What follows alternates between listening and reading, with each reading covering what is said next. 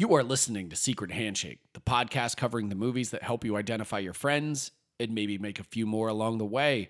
Coming up, a very special bonus episode about 2022's most anticipated blockbuster, Top Gun Maverick, featuring Tom Cruise, Tom Cruise, Tom Cruise, Tom Cruise, and Tom Cruise? Martin, your reputation precedes you. Thank you, sir. Not a compliment.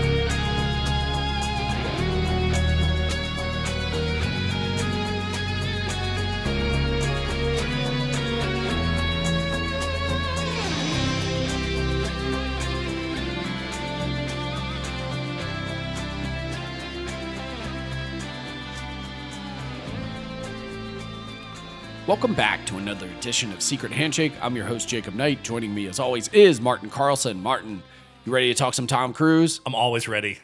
So, I'm not going to lie. I didn't know leading up to this episode how we were even going to approach it. And then we went, because part of me wanted to be like, oh, take the usual route of like, when did you first discover Tom Cruise? Do you remember when he became a part of your life? It's like Star Wars. Like, well, I don't fucking know. Well, we went to see Jack White uh, last week live, and one of the uh, people that we were hanging out with like asked us when we got there like oh are you guys big jack white fans and i distinctly remember having the thought are there jack white fans and not because like jack white is good or bad no qualitative measure Yeah. To his music or his art, but simply the fact that like Jack White has now been a part of American pop culture, like the fabric of it all for 20 some years. 20 plus years, as long as we've been adults, let's say, since the White Stripes, through like writing a Bond song to doing his own solo work. Like it's just like Jack White is part of our vernacular in like a pop sense. And I feel like obviously to a much larger extent you could say the same thing about Tom Cruise. Like there is no discovering Tom Cruise anymore. Tom Cruise is the last breed or the last of a certain type of breed, I guess I should say, of movie star that we grew up with. Yeah, it's funny because I 100% agree, and it's a very good tack to take because, you know, I'm a big Dolph Lundgren fan, but that's a thing where it's like specific to me, my background. There's a um, niche element to that to some degree. Right. Or, you know, there are certain musicians where it's like a little bit off the beaten path. But like you remember when you first heard OK Computer, you don't really remember when you first heard the Beatles. Exactly. Or, or even like Springsteen is that size where he's just Right. he's just everywhere, ubiquitous. And I agree that, you know, I am a bigger fan now though of Tom Cruise than ever because of the fact that he is the last of this movie star breed, that he is bringing a certain type of movie. Now when he has something come out, I run to the theater. I mean, I've seen Top Gun 2.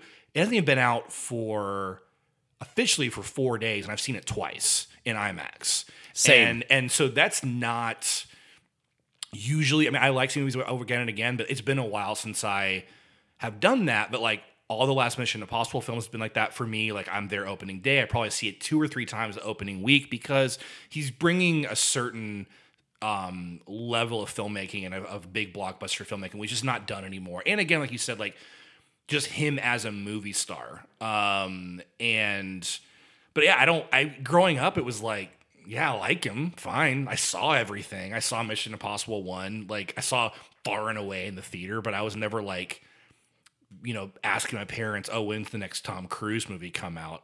Instead of like even like Van Damme, I was more of a Van Damme fan because it was like that was a a, a, genre niche, right? Of like I'm into like his martial art types of movies. Tom Cruise is like, all right, biggest movie star in the world.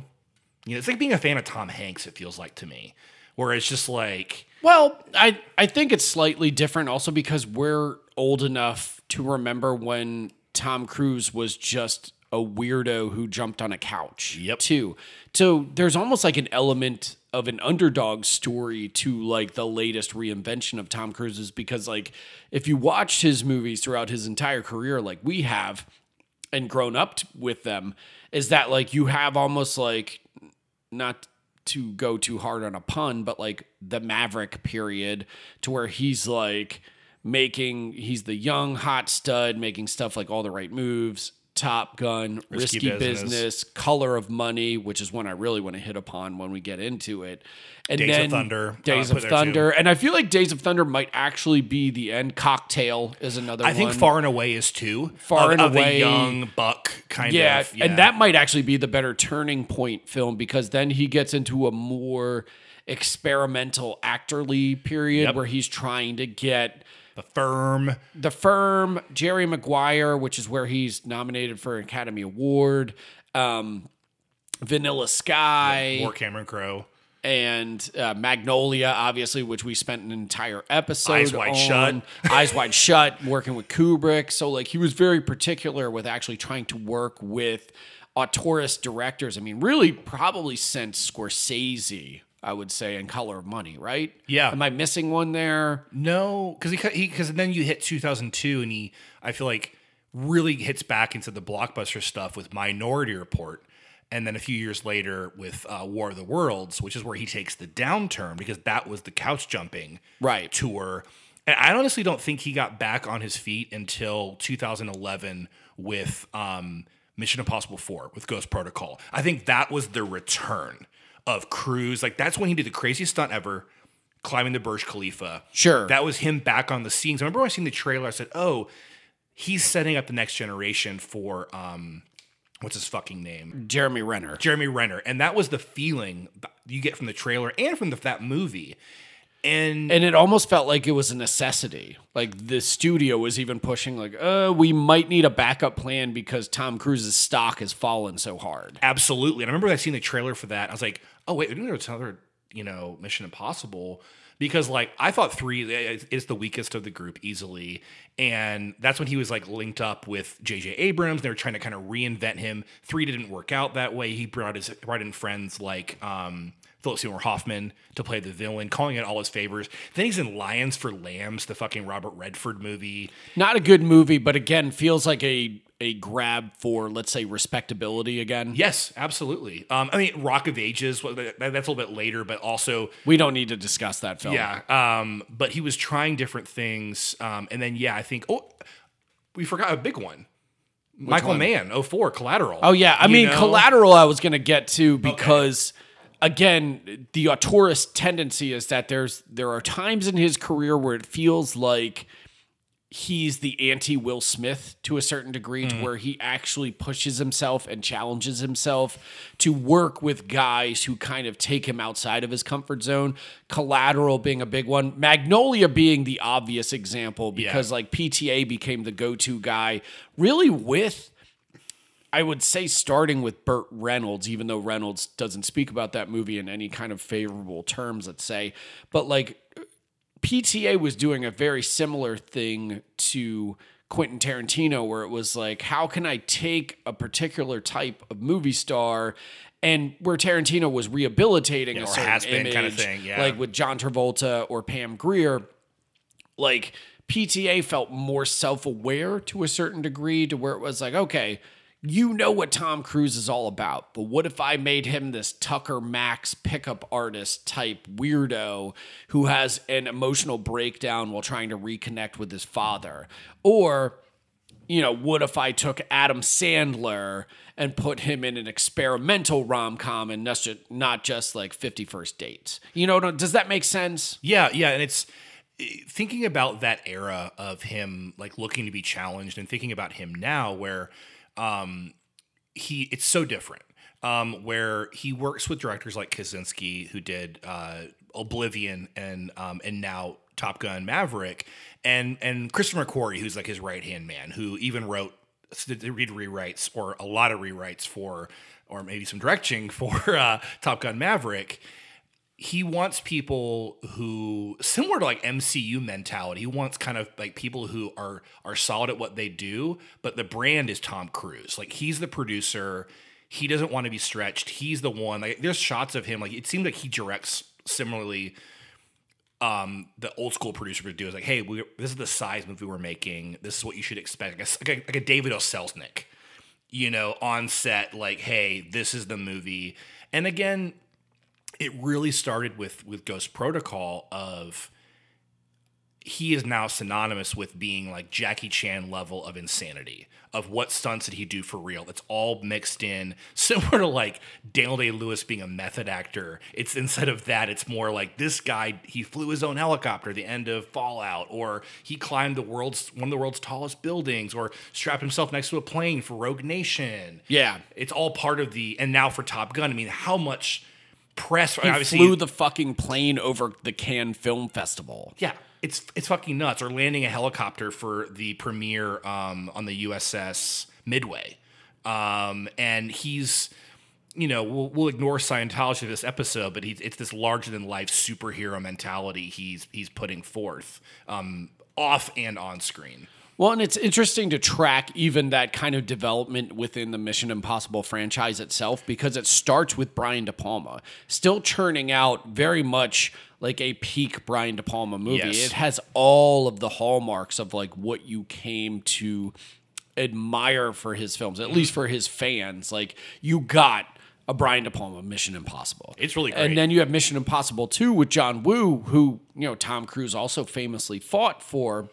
But then J.J. Abrams, as much as we both don't like him as a filmmaker, did signal a sort of pivot to to a more workman-like yep. process. Yep. And then inside of the Mission Impossibles, you have because McQuarrie's working with Tom Cruise, starting with Valkyrie, right? Is, yes, that's is they, that the first one where they they he met rewrites for the Singer movie, and then he yeah. he uh, worked on a bunch of projects after that, even in like a consulting or even yep. ghostwriting capacity, and then took over the reins of the Mission Impossible series. Started with Jack Reacher first. Exactly. Yeah. yeah which, so is, you, which I like a lot. You have Reacher, and then because he even writes Jack Reacher, uh, Never Look Back, right? I believe. I think he helped with it. That's that's or that's, Never Go Back. Um, Never Look Back. I never think. Look Back. That is the one. Honestly, in the last ten years, that is the one fucking trip that he's like he tripped up. That's the worst. That's one of the worst he's ever done. It's really bad. See, I don't mind that movie. I think as a piece of like almost like airport novel cinema, like it totally works for me. Like I'm not gonna sit here and extol the virtues of Jack Reacher 2, but like and especially compared to the first one, because the first one's really fucking good. But you want to talk about like almost being like the walk the line of like airport novel cinema. Like it hits all the beats to yep. a perfect degree. I mean, Lee Child is the airport novel author. Yeah, that's know? what so I mean. It's, it's like, perfect, he's, right? He's, yeah, he's doing the thing like almost near perfectly. Um, but like, it's weird. You you see McQuarrie become almost like the shepherd of Tom Cruise's career from that point because it is all about building this family of folks that he trusts. Now, the interesting thing is that Kosinski now feels like he's evolving into a Tony Scott type because of from like Oblivion to Only the Brave to Top Gun Maverick.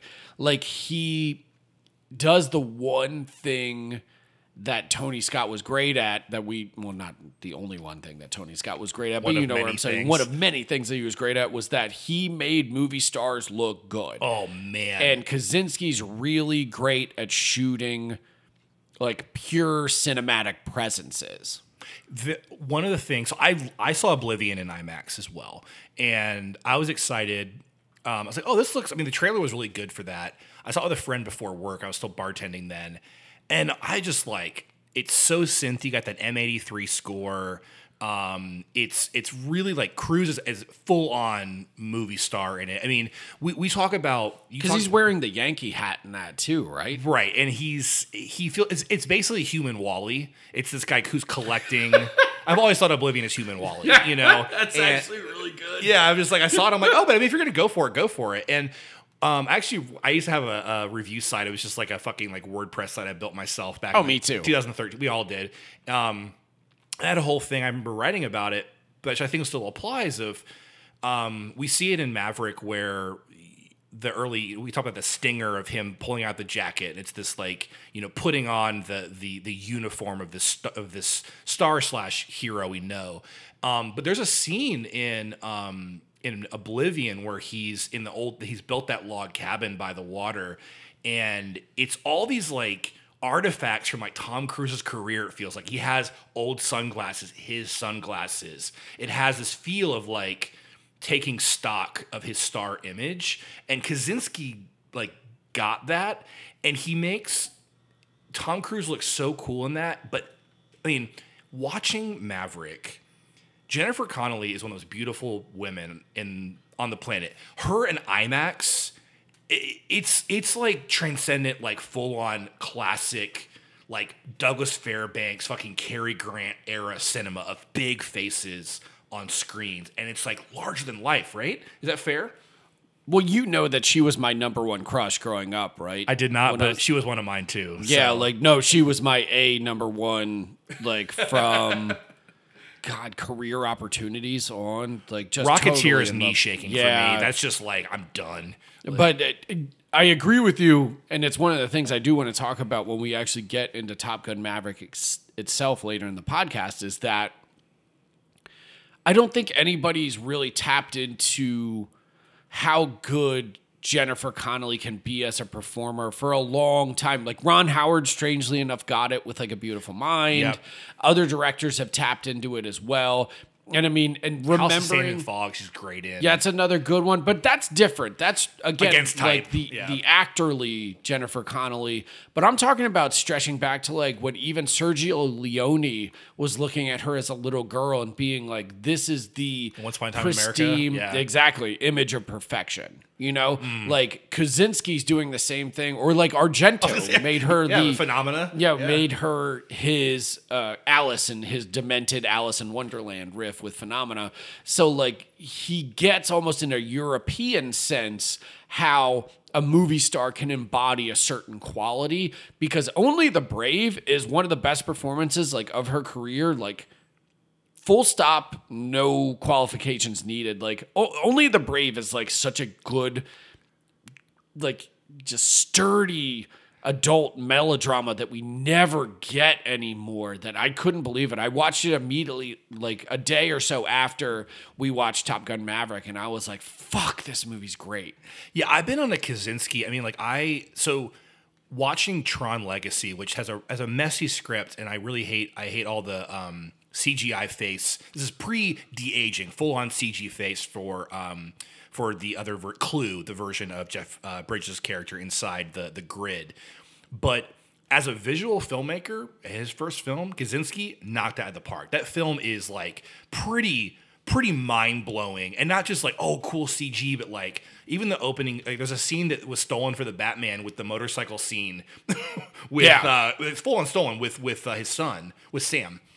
Well, and the other thing it really begins is Kosinski's partnership with great musicians. Oh my Because you have Daft Punk writing the fucking music for Tron Legacy. Then you have M83 doing Oblivion. And then he literally brings everybody back for Top Gun Maverick and includes Lady Gaga, of all people. Like, that's one of the things, again, when we get to Top Gun Maverick, the full segment on it itself, is that, like, I think is one of the great genius moves of this movie is that, like, he, again, understands the representation of pop titans, like the things that just make up the way that we talk about uh, popular culture. Like again, Lady Gaga. When's the like at this point in your life? Can you even remember the first time you heard Lady Gaga? I really can't because she's so stitched into the the strange fabric of our lives. She's like Beyonce, like superstar Exactly, again. yeah. Or Madonna. Yeah, superstar level. Um,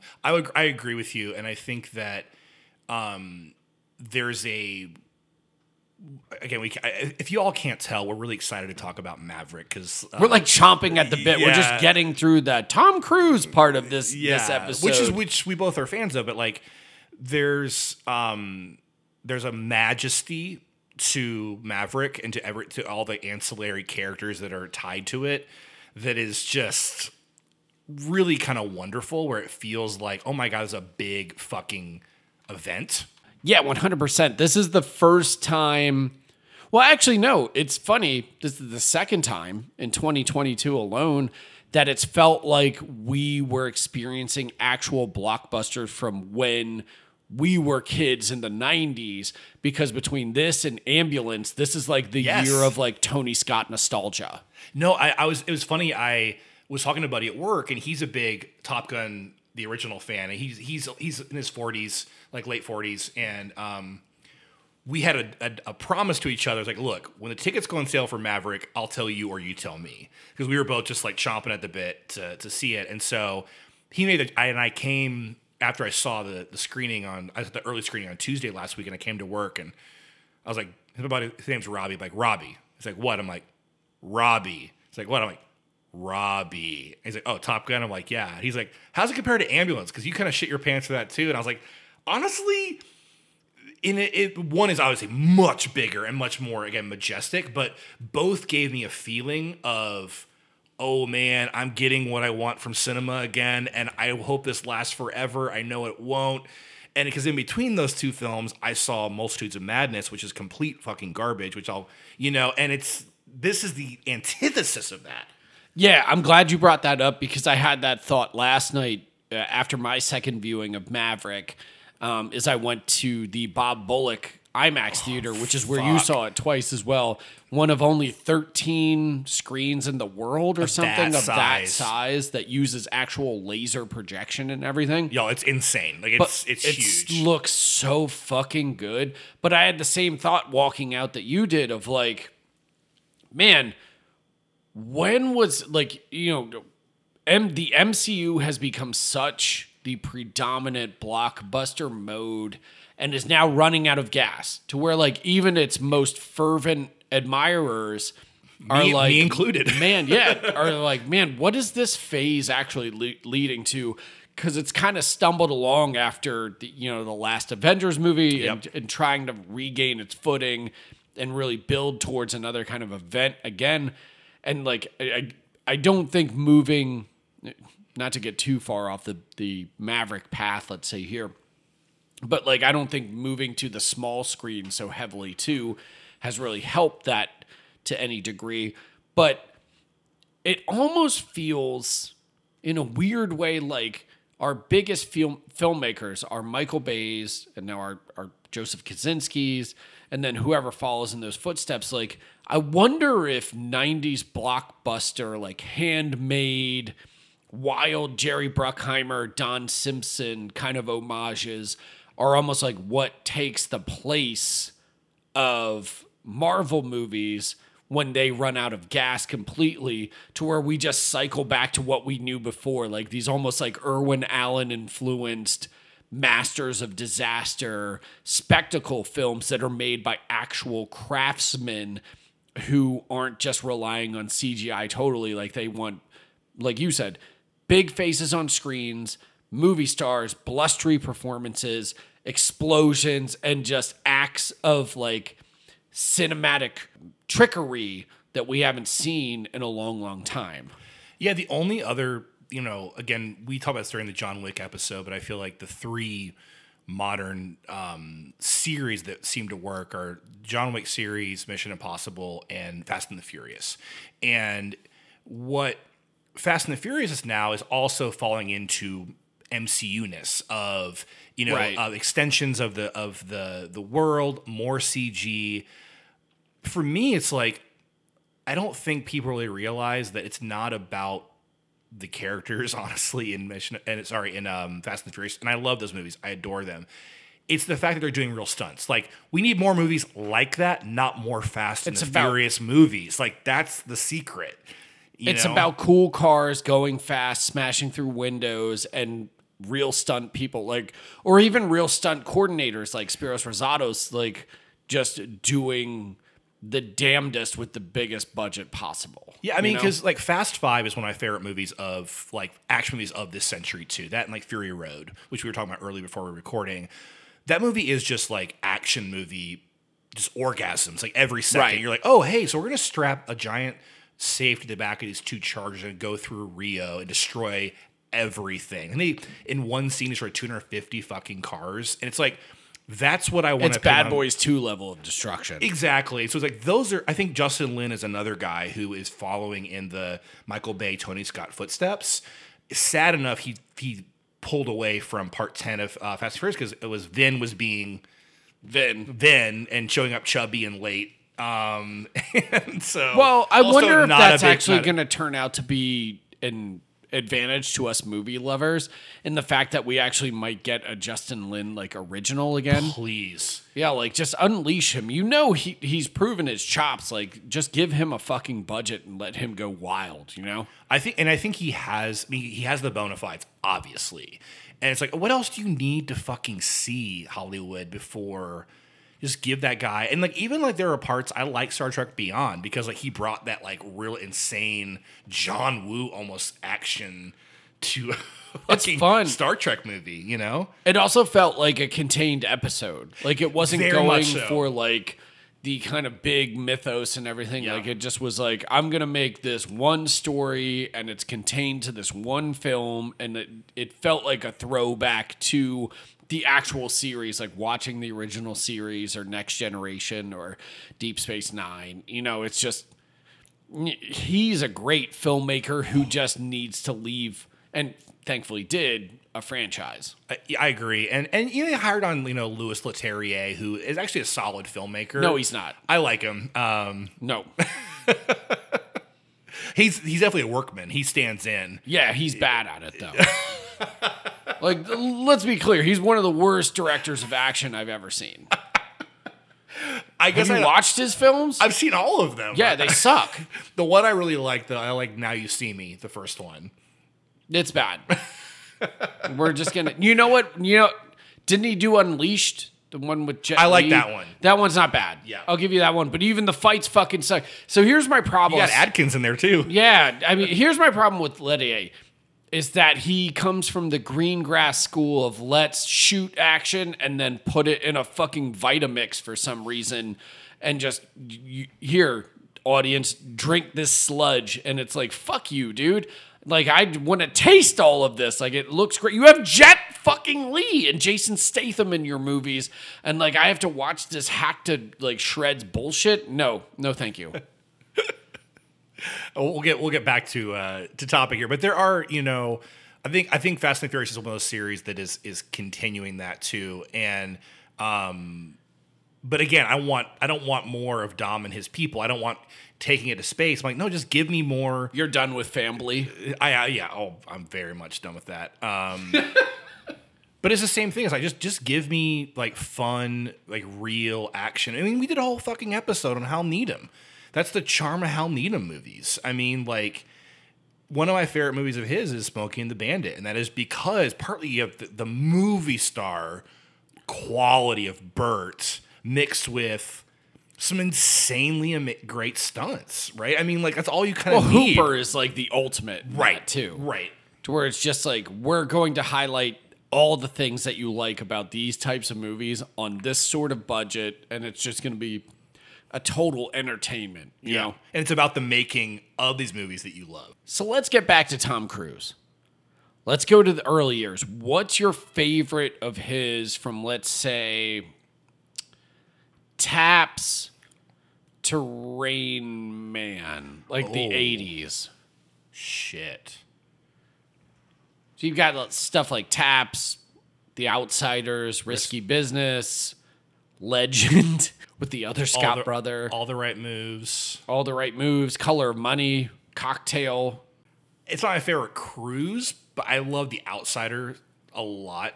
I- Sure. I, just rewatched that, and that's Coppola. Um, I also just loved that book in middle school. Like I love that kind of like greasers and socks thing. Sure. I love Rumblefish, which he did the same year. He did shot them back to back, and they're very different films. And one of my actually favorite Mickey Rourke performances was Rumblefish. The black and um, white cinematography in Rumblefish is ridiculous. It's gorgeous, and it's funny. You have, you know, you have, you know, I feel like people have figured out that Mickey Rourke looks great in black and white. It's like very similar to Sin City because you have like black and white plus like color. Like there's a colored. um like goldfish in that awesome Yeah. scene um, in Rumblefish, but no, I would outsiders. But I mean, like Top Gun, honestly, probably was in terms of where I was then and where I am now. Um, I have a friend, my friend Justin, who I've mentioned before, is where I saw all the original slashers. Was it his mom would run us whatever we wanted, Justin Edwards, and um, we saw Welcome to Spring Break, Nightmare Beach for the first time together, and Slumber Party Massacre, and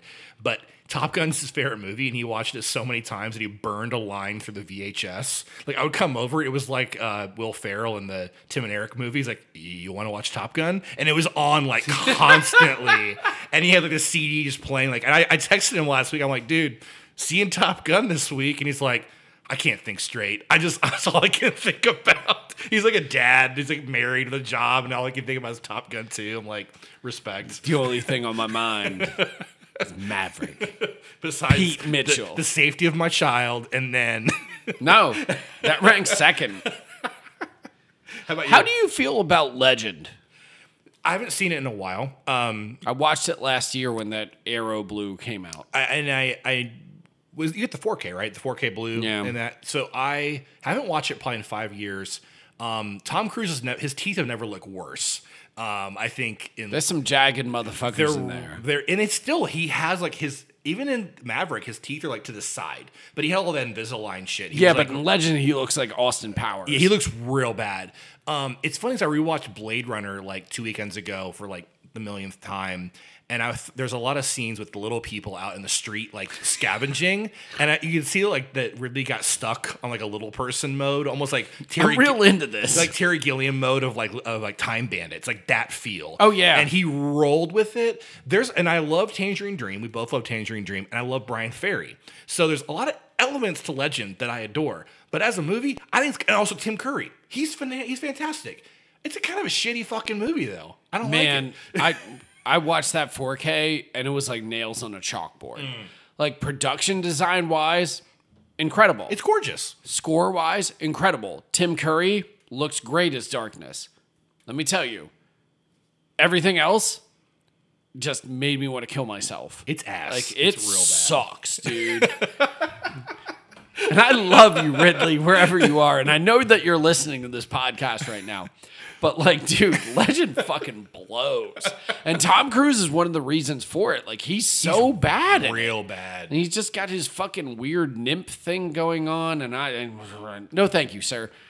I would go with Color of Money. I knew you were do as, that. Yeah, I mean, I'm not surprised. he's so good as the young hot shot like that whole like werewolves of london scene is obviously amazing but i also like it as like a paul newman comeback vehicle because I mean, he's Maverick is it's a and that's where i was going with this Sorry, too didn't mean to cut you off. is that it was like yeah like you see a lot of color of money in maverick because like Maverick becomes almost to a certain degree a referendum on Tom Cruise's career Mm-hmm. if you watch close enough because you have elements of uh, color of money and then in all of the Penny and uh, Pete scenes you have some Jerry Maguire going on, a lot of like romantic lead stuff happening, and then just a lot of reflection over the rest of his career, which brings me to the 90s.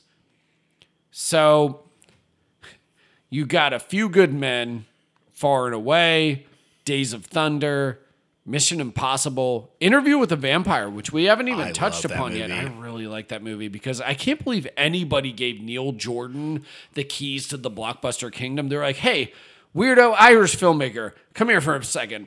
We're We gonna have love you make the Wolves." gayest motherfucking vampire movie of all time. We really want that. I remember when that movie came out, and like half the critics I read were just completely befuddled, and I was like. 11 or 12 years old and was like I have to see see this in the like movie theater immediately and totally did. But then you got like Jerry Maguire, Eyes Wide Shut, Magnolia, and then like Mission Impossible 2 is 2000, which is where it ends. I feel like this kind of like David Cronenberg's 90s mm. are one of the strangest, most experimental periods because like he's really jumping around and giving a lot of very again like actorly performances with like auteurist filmmakers. So what's my favorite out of that group? Sure. Fuck, that's a tough one. And that's a good group of movies too. Yeah. Like that's honestly so like I was similarly I was obsessed with Interview with the Vampire because it was like it came out in 93. Um Is that right?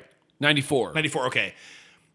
I was so excited for that because I was into horror already. And I was like, oh, this is this like, I never read any Anne Rice. I'm fucking like 11, you know, but I was obsessed with the idea of like these vampire narratives. Um, and just these like big, and first time I saw that, holy shit. Like it is so good. Like all the, the New Orleans and the past stuff is like amazing. Like Brad Pitt, it's great in it. Like Kirsten Dunst, like she like Yeah. became a star. Antonio Banderas. Antonio Banderas as Armand, um, and then um, Stephen Re- Stephen Rea, one of the best death scenes where he gets slit like upway with the scythe and just like comes down in half. Which, if you saw it on 35 millimeter, was much more graphic than when it came out on VHS. No way. Like it felt edited. Or at least, or maybe my childhood memory of it was just so vivid seeing it on the big screen that, like, when I saw it on VHS, I was like, oh, this feels cut or blah, blah, blah. And it was just your, my mind playing tricks on me. But it felt much more graphic in the theaters and trimmed down on the actual video release. Yeah. Um, honestly, I like all those films. Um, I really like The Firm a lot. Um, I like Grisham, like good Grisham like thrillers, and I think Cruise is awesome. Yeah. Um, in The Firm. Out of this group, though, Mission Impossible 2. I mean, we've talked well, before. yeah, okay. We'll, we'll count that if we count this. it, Yeah. that or, that or one or two. I mean, I was really excited for both of those. Um, So I saw every Tom Cruise movie from the firm on in theaters. So I have a couple different favorites. Interview with the Vampire for a lot of the reasons you're talking about. Mission Impossible because it was like I think began my love affair with Brian De Palma at a very young age. Oh, that's cool. And then Jerry Maguire because it was one of the first times I got my dick sucked in a movie theater. What? I've never had that happen. I'm 38. Yeah? it's never happened. I tell you, I was 14. My friend sat next to someone jerking off during Solo. Yeah, I caught some kids jerking off when I was a manager at a movie theater. I had okay, Not really opened a can of worms here, but like, um, so New, new topic. yeah, I had a, a, a very distraught uh, mother come out of a theater. I, I worked in, in Paoli, Pennsylvania, at a nine-screen United Artists as a projectionist and a manager. And it was like I was one of the only people on shift because it was like a Tuesday or Wednesday and nobody else was working there. So you cut everybody and it's just like you and another box office girl or Right. something. And like so this woman comes out and she's losing her fucking mind, like almost like in tears, just can't believe what she just saw. And she comes up to me and she's like, I'm like, oh, what's wrong, ma'am? And she's like, I, I, I can't believe what is happening. There are there are these kids. I'm like, oh, there's kids. What are they making out? No, they're they're having sex. And I was like, sex? Like full on sex? Are we talking blowjob? Like what's I didn't say this, but in my head, like that's what I need you to narrow this down for me, miss. I was like, oh ma'am, are they are they like really like fornicating? Which is the actual word that I use because I'm like 20 at this point and don't don't it's very, very professional. yeah, I'm like fornicating, and they're like, and she's like, she's like, yes, they're having sex across the seats, and I was like, all right, I'll check it out. And then so she, you know, I go, if you want, go to the box office, get a refund. I'll go make sure like anything else doesn't happen, but you know, whatever. And she's like, I am leaving. And I'm like, all right. So she goes and gets a refund, and I go in, and like it's dark as fuck, as you know, A movie theater theaters usually are. And I'm like looking up the aisle because it's not one of the big ones. It's only one of the houses It only has like 80 or 90 seats in it, and it's Right. still stadium seating. So you're peering over the side of one of those ledges, like trying to make out anything. And I'm like, I don't fucking see anything. Like, I don't know what this lady's talking about. They're probably just two kids making out, blah, blah, blah. And she got offended because she's like real into Jesus or whatever. But then a huge light went on the scene, like a daytime scene went on. And then two rows up, there they were. Two kids, couldn't have been more than 15, sprawled across two seats, full on thrusting, fucking pants down. I saw bare 15 year old ass and I went, oh boy.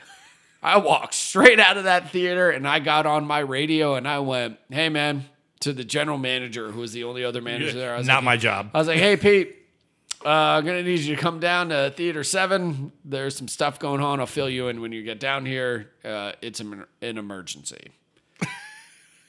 So there we go. Did I ever tell you about my friend real quick who he's a bartender and caught people fucking at his bar Oh, on a, really? on a Wednesday. Good for him. So he's just sitting there and he's making drinks and he looks across the bar and um, there's this girl's skirt and she's just sitting on this guy's lap and she's going kind of up and down and he's like, oh shit, they're fucking. And my buddy, buddy's like, hey, no nonsense bartenders. He's done it for like 20 years. He's like, you guys gotta get the fuck out of here. And the guy's like, what? and he's like, What do you mean? and he's like, You're fucking her right now. He's like, No, no, No. I'm not. He's like, You're inside her. I can see it. You can't, it's Wednesday. Like, you gotta go home. And the guy was like, Of course, they were super drunk. four more shifts this week. Yeah, and she was they were super drunk, and I guess they they came back the next day and they were like super apologetic, and they're like, We were blackout. Like, I bet that tip was great. Oh yeah, they, yeah, I think they tipped him like like four hundred dollars because they were so embarrassed. He, and they're also glad that he didn't call the cops, which he totally could have. But Yeah, but he would have been a narc then. Yeah, Just exactly. Not, not good for that him. four hundred dollars, real nice. Yeah. So the my favorite out of all Sorry, apologize. Where to do we go? listeners. Where- What's happening here? So my favorite out of all of these is definitely Magnolia. I mean, we've done a whole episode on Obviously, it. yeah. Like it's just I think again, the apex between that and uh, you know, Eyes Wide Shut, you have the apex of Tom Cruise's real like exploratory portion of his career to where he's like, I'm gonna let like true artists fuck with my image a little bit and kind of use me as a puppet in their own kind of games. And like, you know, I love listening to Paul Thomas Anderson talk about working with Tom Cruise because he's like, I love Tom Cruise. Like I just had this part and I wrote it for him, and the fact that they wanted to work together, and Tom Cruise even saw Boogie Nights and was like, "Yeah, I want to be in that guy's fucking movie." Like it again shows that he just had great taste in filmmakers and in creators, and like it would just continue throughout the rest of his career.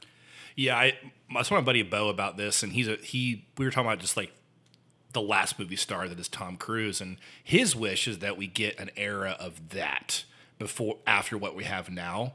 As much as I'm loving, and I want like you know ten more Mission Impossible's, I'm excited, but like he's- Sure. he's, almost sixty, or he's like sixty. You know, he's in his sixties now, so it's like eventually he's not going to do this anymore. It's like.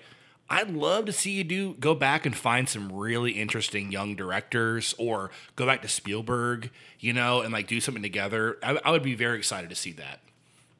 So, 2000, which you've already claimed as Mission Impossible 2, so we'll go to 01 Okay. As the next kind of run. So you have Vanilla Sky, Minority Report.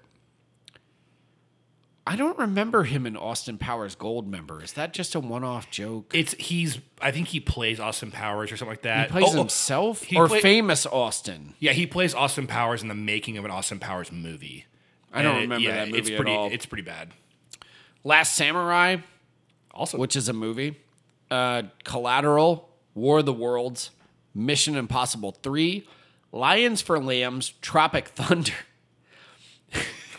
that's great. which we'll have to talk about. Valkyrie, Knight and Day. Um, Oh, Knight and Day's pretty good, I man. don't like it. Um, Aw, it's, come it's, on. It's, it's one of Mangold's worst. No, I mean that and Serendipity. Um, Jesus.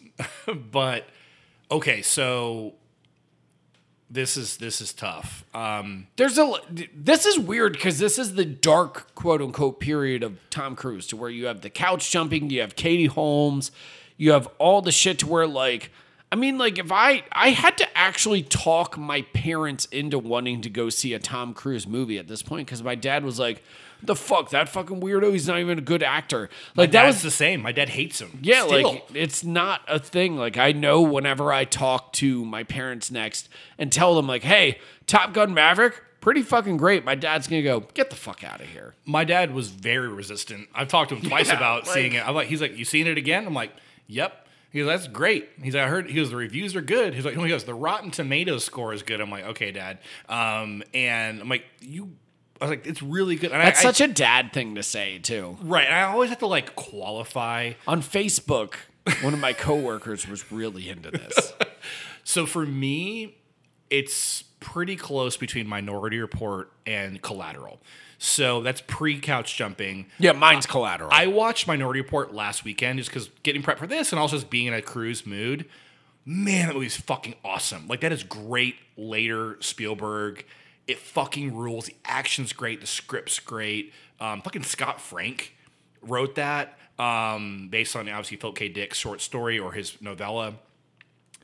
I, I think it's really cool. Like Janusz Kaminski does some crazy photography, and Cruise is a movie star, and he's a full on Colin Farrell too. Colin Farrell, young Colin Farrell, um, is great in it. Uh, Max von Sydow, great as the villain. But then, I mean, Collateral, we, you know, he's top. He's my favorite director, Michael Mann, and I think he does some really interesting stuff with Cruise. I remember building that print at the same theater. I You just must have been shitting your Yeah, pants, dude. couldn't wait. I was so I would become a Mann fan like two or three years earlier. I can't realize who he was. We talked about this before, obviously, in our other Mann episodes, but I went to like I was so excited. Huge screen at Easton Park Mall in uh, Columbus, Ohio. Had a big group of people like, guys, this is the movie. This is the movie.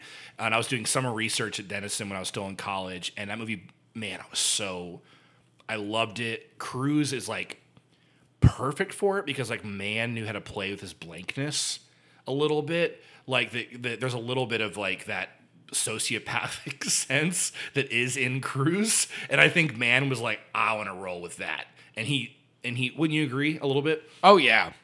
Yeah, I mean, yeah. Vincent is one of the great Michael Mann characters of all time. Even though he didn't write it, it's like it's a Michael Mann character. you Yeah, know? no, Yeah. he changes it into what he wants it to be. yes, hundred percent. So I mean, out of these, how do you feel about Tropic Thunder? So I rewatched it recently. It was it was on streaming like a free pl- uh, platform I have. I didn't laugh once in the theater. Um, I felt like- That's deranged. No, are I- you serious? yeah, no, I didn't. It. I saw my brother. I think I just moved. I just moved to Atlanta. I didn't dislike the movie, but for some reason it didn't connect with me. Um, but I watched it again recently, and I did laugh. So I, it hit me this time. You just uh, Jacob's shaking his head at me right now. Um, I saw I this with my ex-wife so many times. Like I think we saw it six times in the theater, and we would just like scream. Dude, we would scream shit like, I'm gonna put Tiger Bomb on this jungle's nuts. like that's one of the most quotable, ridiculous films that I don't think you could actually make now. oh, it's a it's a diamond in the rough. I mean, the like- Robert Downey Jr. performance alone doesn't lend itself to ever being produced again. Did you see the the Oscars where Cuba Gooding Jr. was presenting? Yeah. Where he was just like looks Robert Downey Jr. straight and he goes, "What the fuck were you thinking?" Yeah, And he's like not joking. it's just straight up like, "What were you?" you know, the Oscars hired. You know, they're like, "Oh, Cuba, you're going to be the one to present the possibility of him getting an Oscar." And he was like, "I'm going to look him in the eye and be like, what?" what is this? To bring it back to Jerry Maguire. yeah, exactly. No, but I, I love that, and I love uh, Les Grossman as a character. He's- I think he's it's great. A lot of people now. I was listening to another podcast that was trying to do a Tom Cruise Hall of Fame, Mm-hmm. and they talked about Tropic Thunder and kind of they said it was really funny, but they were also like, "Oh, this really felt like Tom Cruise doing the "Hello, fellow kids" thing with with Grossman and like Oh. appearing on the VMAs and all that stuff. And like I saw the argument, but I was like, right, but the joke is good. So like does any of that matter? Like it's almost like they recognize that like, hey, we struck gold with just getting Tom Cruise to come in bald and playing Joel Silver, you know?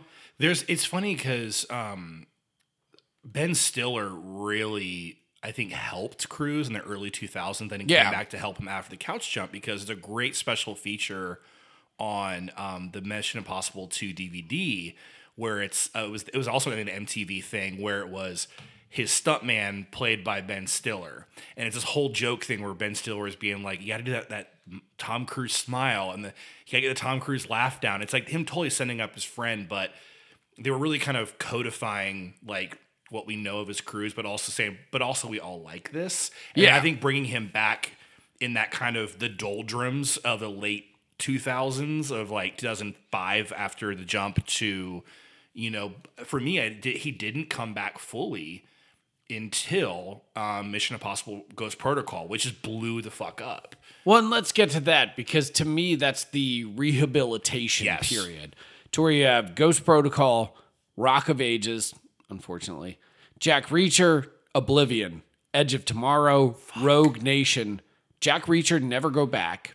So we were wrong. It's never. It's not never look back. I, I it's hate never it. go back. I hate it so much that I don't know the title. I still, you know what? Whatever.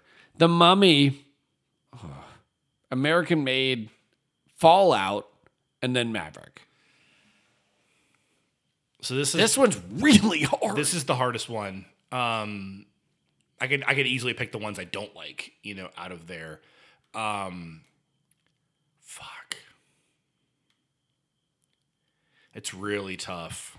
I mean, I know it's not Mummy, which I don't actually hate, Um, because I think Cruise is good in it. There's actually a couple cool set pieces, so it's like, all right, that's fine. It's um, not as bad as what people make it out to be. all. At that on that same Hall of Fame episode, they were talking about how the mummy's unwatchable. And No, like, fuck that. Really? I, I thought it was totally watchable. Like that whole plane jump sequence and everything is pretty cool. Like, I don't know. Not a good movie, but I'm not gonna sit here and tell you that I didn't find things to be entertained by in it. Yeah, and the Indiana Jonesy stuff early with Jake Johnson is super fun. I'm like, I'd watch that as a fucking movie. Just them like breaking into old crypts and and like being Yeah. getting curses out. Um, fuck, it's really hard. I Rock mean, of Ages, isn't it? it's Rock of Ages. So Mission Impossible 4 was the one that was like, oh man, he's back. And that I saw that I saw that in IMAX as well. My friend had a like an early screening pass he invited me to. See, I got more of a vibe from Rogue Nation and Fallout with that, to where like Ghost Protocol, it was back, it was a big hit, and you have the Burj Khalifa stunt like you mentioned earlier, but it still felt like less of a Tom Cruise movie because of the passing of the baton You have Paula element as to a it. big character. Yeah, you like have it. Jeremy Renner. I don't know. Like it, it. I. To me, Rogue Nation was the one to where it felt cool to be like Tom Cruise. I'm into him. So uh, that's that is my, like while you're that's my final answer is Rogue Nation. I, I that was a movie I saw. Not Fallout. not Fallout. So Fallout has better action and it's it's insane. 100%. It's insane. I love what I like about Rogue Nation is it's the mix of De Palma's Mission Impossible with big action. There's there's there's a couple more like espionage scenes. Well, and Rebecca Ferguson. And Rebecca Ferguson, who is my you said Jennifer Connelly was yours number one growing up. Rebecca Ferguson as a 38 year old is my I mean, she's she's high up there. she's just gorgeous and and she's a just fantastic performer and i love her as, as ilsa faust um, a great addition to Sure. to the the the characters of mission impossible franchise so i rogue nation and it's not the crazy stunts it's that it's actually got some really cool character stuff also rogue nation is the one that asked the question it does have a little bit of you know eating having its cake and eat it too of, Sure. hey like we can't win every time. Like that's the theme of that movie, right? Is like the the sense of like we're betting, we're betting, we're rolling the dice every single time, and we and but he still wins. Um, but I like that theme. It's asking the question of like you can't be the hero every time. Like you're gonna lose. Um, I mean, Fallout though, in terms of action, I just rewatched it a week and a half ago in 4K, and it's all IMAX. It's just like that movie's fucking nuts. Um, it's crazy. what do you think of American Made? You know, I actually never saw it. I feel like an asshole. I never. I, I, It's pretty good. Yeah, I mean, I like. It's Liman. a weird Yeah. movie because like he's kind of an unlikable asshole in it, and if you've even seen like Narcos or any documentary about like that era of drug smuggling, like you already know Barry Seal's story, but Mm-hmm. like I actually think it's not a bad. It's totally watchable. Let's say in the same league of like Blow. I'm not gonna tell you it's good, fellas, but if you threw it on and we were just drinking some beers and like bullshitting over it, like I would be like, yeah, it's fine. Yeah, it's solid. Well, because there's um, I really again I love Oblivion. I, it's one of my favorites, and I like Edge of Tomorrow a lot. Um, I really like that movie. I don't love that as much as everyone else does. I just I love the action. I love the you know the Groundhog Day narrative with with sci-fi action. I love the mech suits. Um, the original title for that was "All You Need Is Kill." That was the name of like the Yeah. graphic, which I was like, "That's fucking cool." And then there was like Edge of Tomorrow, and then Live Die Repeat, which is not the title. Everyone, yeah, everyone keeps ch- like claiming that it went through title changes. It's No. like no, it's Edge of Tomorrow. They just That's put the Live Die. Repeat on the Blu-ray real big, and everybody got c- confused and was like, "Oh, did they change the name?" It's like no, they didn't. It still says Edge of Tomorrow. on it's the spine. title of the movie. And I've had like arguments with people. I'm like, they're like, "No, no, no." I'm like, "No, Absolutely that's the tagline." but I really like that movie a lot. It's Um, like the people who call Die Hard 2 Die Harder. You're like, that's not the name of the movie. There was one other one like that where, um, oh, The Witch, where people will put the two V's. I'm like, Yeah. that was just the type they were doing to make it look old timey. You a marketing hoe, son. It's just Witch. It's The Witch. So I know you wanted to avoid it, but I'm going to bring it up anyway. When did Tom Cruise go clear? And when did the movies reflect it, you think? So I actually read, I've read way too much about Scientology. I know that's I- why I'm asking this question. Um, so you're like rubbing your hands together like you're nervous. no, no, no, no. It's like where to begin. I, I, I'm, I'm pontificating. Um, so he has an interesting history with Scientology, where Sure. his his wife at the time, or girlfriend who became wife, Mimi Rogers, introduced him to it in '86, which is a huge year for him with the premiere of Top Gun. So Top Gun is like the beginning of Scientology for Tom Cruise. Yeah, that's why I bring this up. Yeah. So he gets involved, um, and that's right when uh, L. Ron Hubbard died. Um, was it was eighty six as well? Like he, I don't think he ever got to meet him. I think he joined right after he had passed away. I think that's true, And yeah. then David Miscavige, who's now the, the the leader and of of Scientology, who was part of Sea Org, which is the what the organization runs Scientology. Um, Miscavige is a very um, a scary a scary person. Um, and Let's go deep state, Martin. yeah, so um Cruise was a was a member and he was involved and and they were trying to play him up. But Cruise was always very kind of tight-lipped about it. And after he um after he and Mimi broke up, I think it was I think it was when he started to see Nicole Kidman. So that's like 90 when they did or 92. Is that far and away? well they seems right. Well, they met on Days of Thunder. Oh, that's right. No, that's 1990 then. It was 90. So they and then Nicole Kidman was like cool with it at first, but she's also strict Roman Catholic from her background. Um, and they had adopted the kids. And Cruise, the more that uh, Nicole soured on Scientology, he moved further and further away. So for a few years there, he was completely almost out of the church. Like he would go to a couple events, um, and Miscavige worked to kind of bring him back into the fold. Um, and it was 04 but no, it might have been 08. He did a um, Miscavige to kind of keep him because he realized that when Cruise was part of the church, it was better for everybody. Like it was, he's the Travolta did not nearly reach the level of fandom that Cruise has. Yeah, no. Um, And there are other people like Will Smith who's been there, and like obviously Elisabeth Moss was born um, a Scientologist. Beck. Uh, Beck. Um, obviously Leah Remini, who left the church and is now, you know, released episodes of TV about her journey and leaving it and been very vocal. Um, but you know, Cruise kind of let the cat out of the bag with craziness, um, with the couch jumping. That is like that is the definition of uh, showing who you really are um, and showing what Scientology really is. And then 08, he was given a, a really crazy this Freedom Medal award from David Miscavige, and the video leaked of this like beginning um, like nine minute thing that Miscavige's people had edited about Cruise's career, but interviews with him about what Scientology means to him, and it's crackers. It's full on like behind the curtain, batshit crazy. Um, it was that it was during that time as well after Katie Holmes left him with Suri, his daughter, because she soured on the church as well. That they found a girlfriend, basically built a girlfriend for Tom Cruise.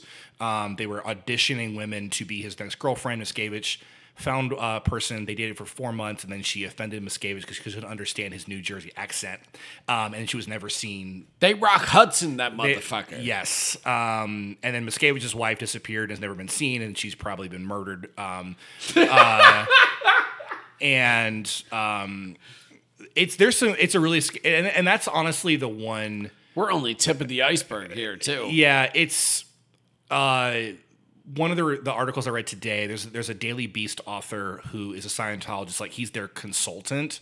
Um, he's written a lot of copy about Scientology. Yeah. He has connections with ex members who've interviewed with him, and he really knows. I mean, um, for what I'm saying, I'm just I'm just saying things that I saw in like going you know going clear and other documentaries and the Leah Remini um, documentary as well.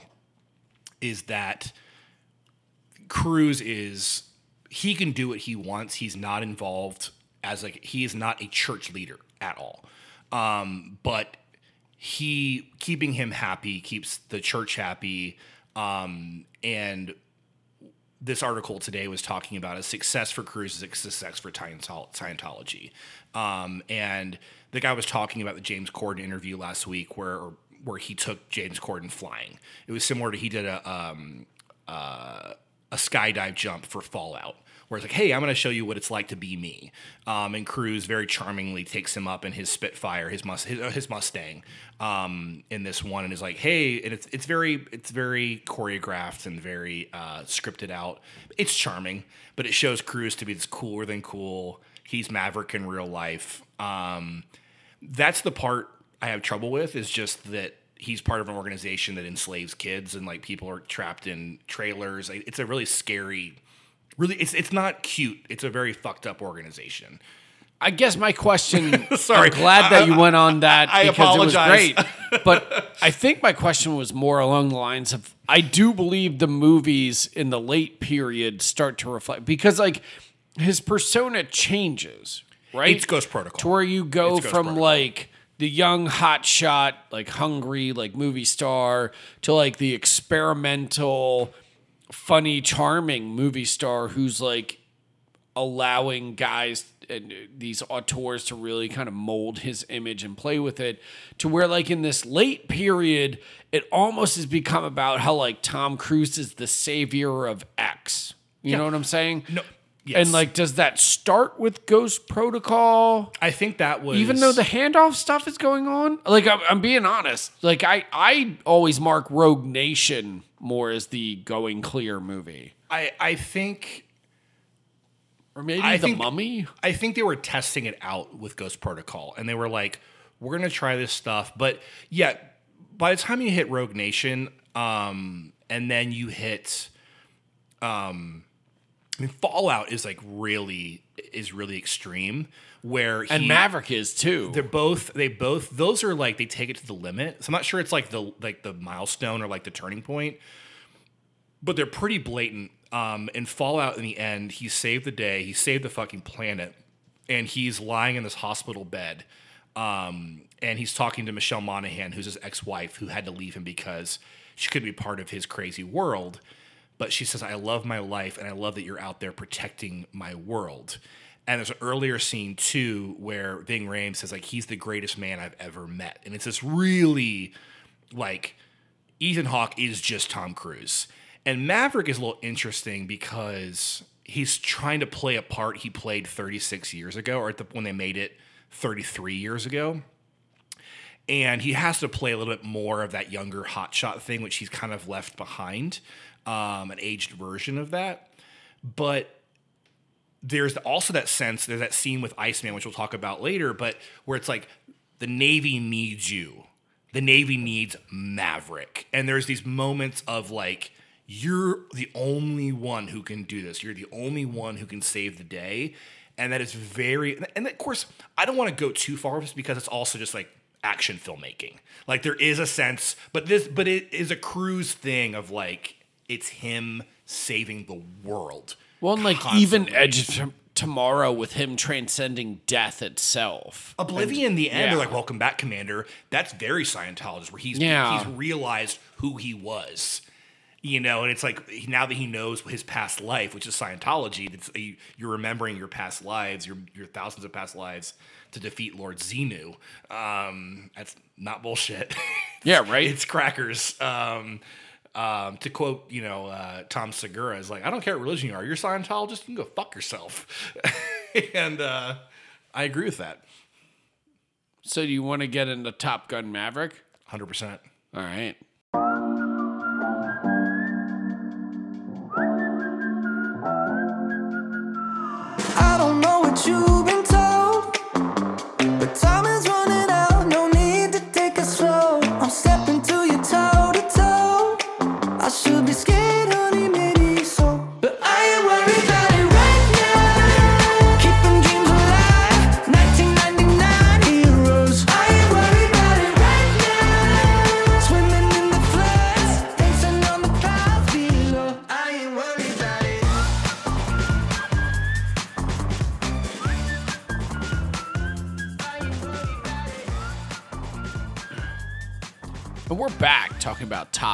Maverick. Martin, we're just going to throw this to you right out the gate. What was your first impression on your first viewing this weekend?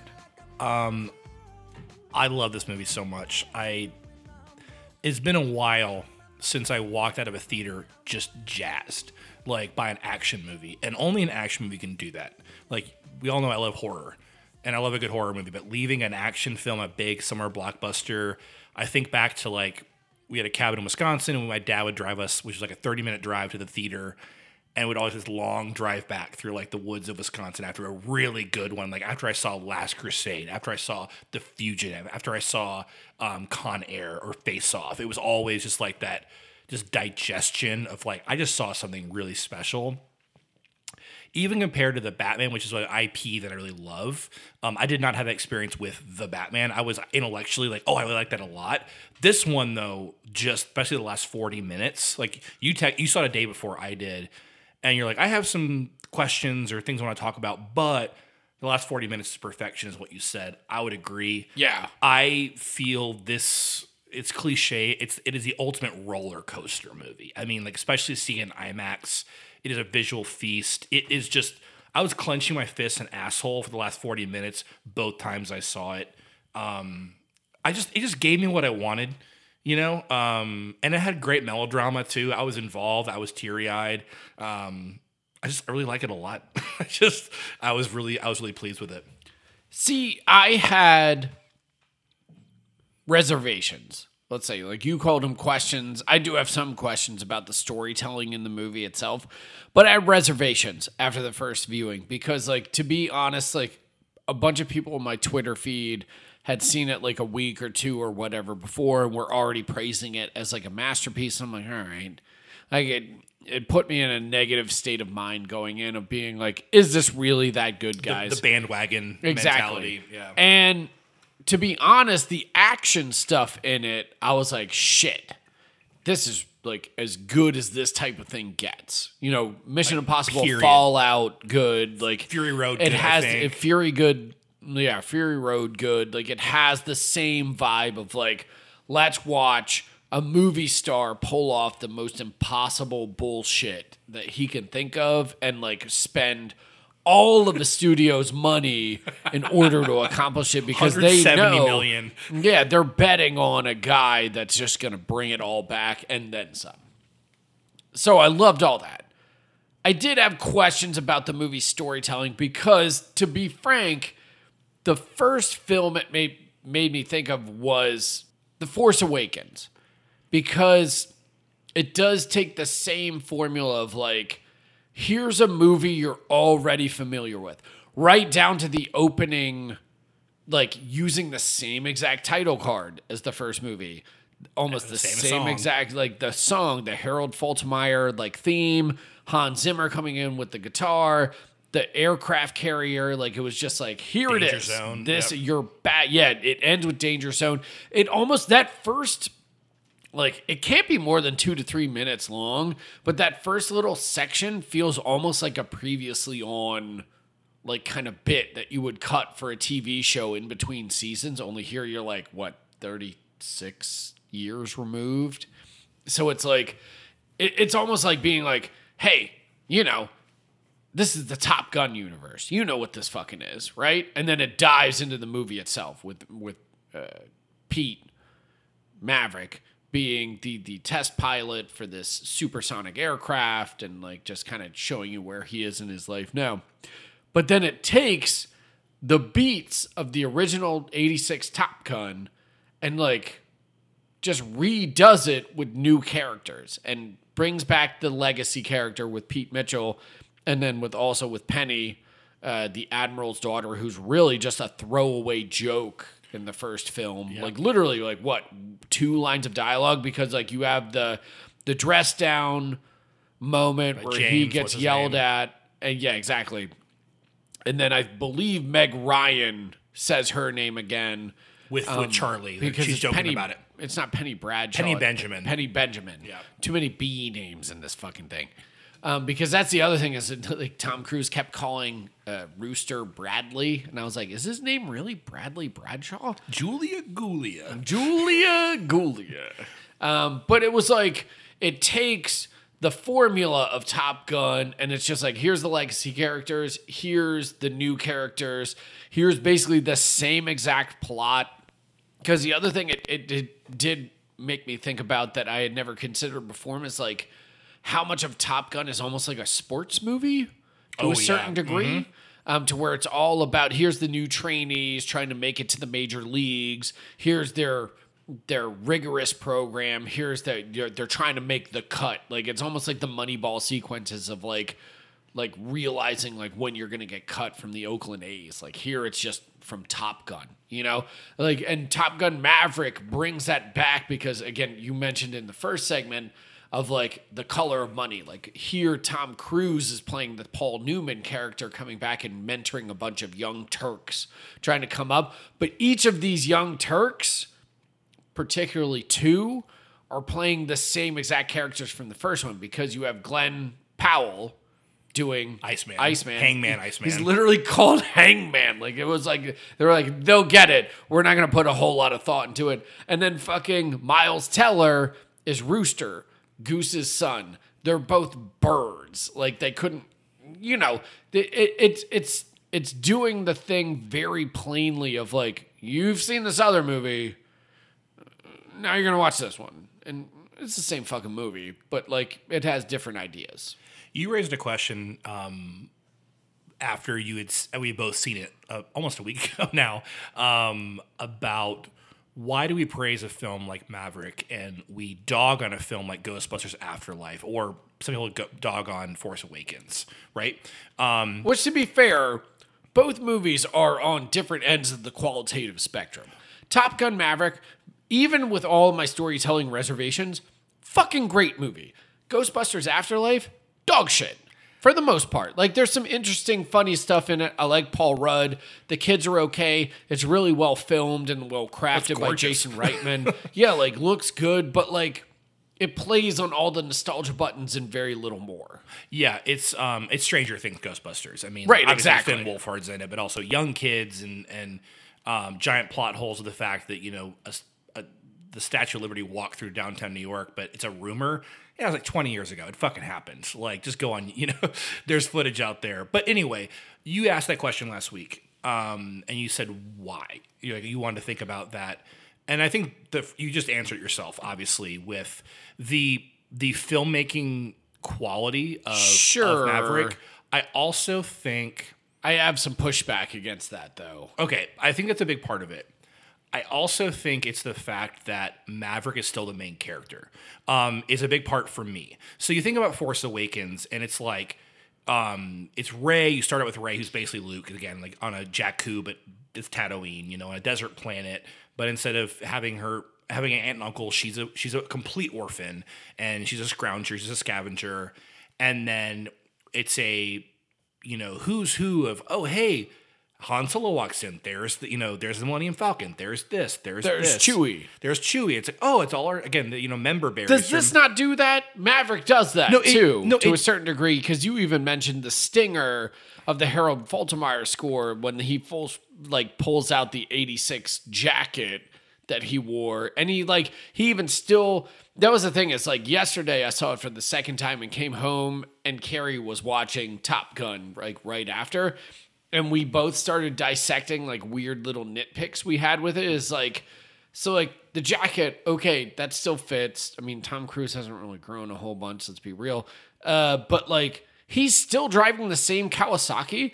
That motherfucking motorcycle is running 36 years later. Not to sound like Cody on this episode, but like there's some weird logistical nitpicks I have. Like he must have done a lot of maintenance on that bike. Secondly, okay, math wise, the the new recruits. So there's a whole plot line in it where it's like Maverick pulled Rooster's, Rooster's papers. papers because he's Goose's son. He's looking out for him after Meg Ryan's death, and he doesn't want to go down the same path. And, and like that's one of the big reveals. I guess spoilers for those who are listening. If you're listening to this and you haven't seen Top Gun Maverick, that's on you in the first place. But here you go. you should definitely see it. Here's your massive spoiler warning. But like, so one of the big subplots is that Maverick pulls Rooster's papers. We'll just get into this now. Yeah. And And- and basically by pulls papers, delays he- he his says- naval career because he gets him to not get accepted in the naval academy. He has to. They never go into how Rooster actually still gets in, but he eventually gets in. It delays it by four years, but Rooster resents whoever did that, and he knows that Maverick did that. How he knows that, I'm not really sure, but like again, we're not going to get into it. But like, okay, mathematically, if Rooster is the kid who's sitting on the piano in Top Gun in 1986. He's my age, 83. He's born 83 then. Yeah, he's born in 1983, which would make him roughly 40. Miles Teller is not 40 in this movie. Glenn Plummer, Glenn Powell. Glenn, Glenn Powell, not the guy from Strange Days, not 40. None of the characters are 40. So, like, there's not, nobody behind the scenes is like, we should do some fucking math here, guys. Like, that doesn't actually happen. But again, neither here nor there when we're getting into the actual elemental melodrama of the film itself. But there are weird storytelling issues with that if you wanted to, like, Neil deGrasse Tyson this motherfucker into oblivion. Anyway, we get there and we pick up with Pete Maverick Mitchell, who's now they comment many times as just a captain, and he is a pilot for a test project that's trying to develop a stealth plane to go Mach 10, Yeah. the fastest man in the world. This sequence is so fucking good Uh huh. and hooked me into the movie. It's Kosinski itself magic. It's his like filmmaking it's style. him doing almost like sci-fi or It's all really the Oblivion stuff. well it's really the right his version of the right stuff right down to ed harris showing up as the the admiral who's supposed to shut it down because he wants to basically allocate their budget into a drone program that he's advocating for because he doesn't want actual pilots to pilot anymore. He wants to do it all with machines. We'll get to that in a second, but man, what a fucking like piece of cinema this opening like 20 or so minutes is because I was just it reminds you of how movies can allow you to touch God. They can do whatever they want if they have the right people behind the camera and in front of the camera, frankly. It's um. So first off, if you ever mention right stuff, I'm in a good mood. Like it's one of my favorite movies. Uh, top five favorite movie. Um, I love what the right stuff brought to cinema was that that mythic quality, right? You have that like the of course my favorite scene is you know Chuck Yeager, Sam Shepard walk you know taking his horse up to the being gassed up X1 and it's like a fucking dragon in its lair and he's on he's the knight going to slay it. He's going to slay the sound barrier. I agree. So when this opening scene, this main scene happens, I was smiling ear to ear. Even on the second time, I was like, have, I'm chills talking about it because like Kosinski can do this like transcendent thing.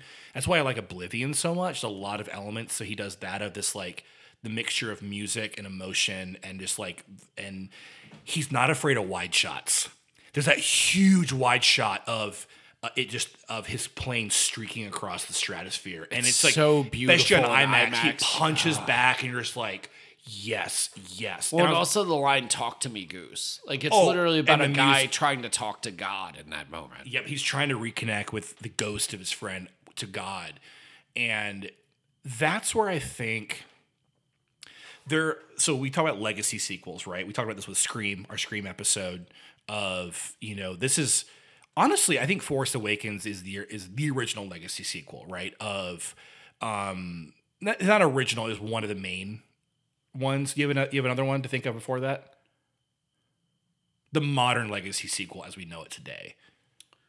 Well, if we did modern legacy sequels, Force Awakens is obviously like the the most like concrete example. I don't know. Let me think about it for a second. Okay, but but it's yeah. I mean, so regardless of that, we have.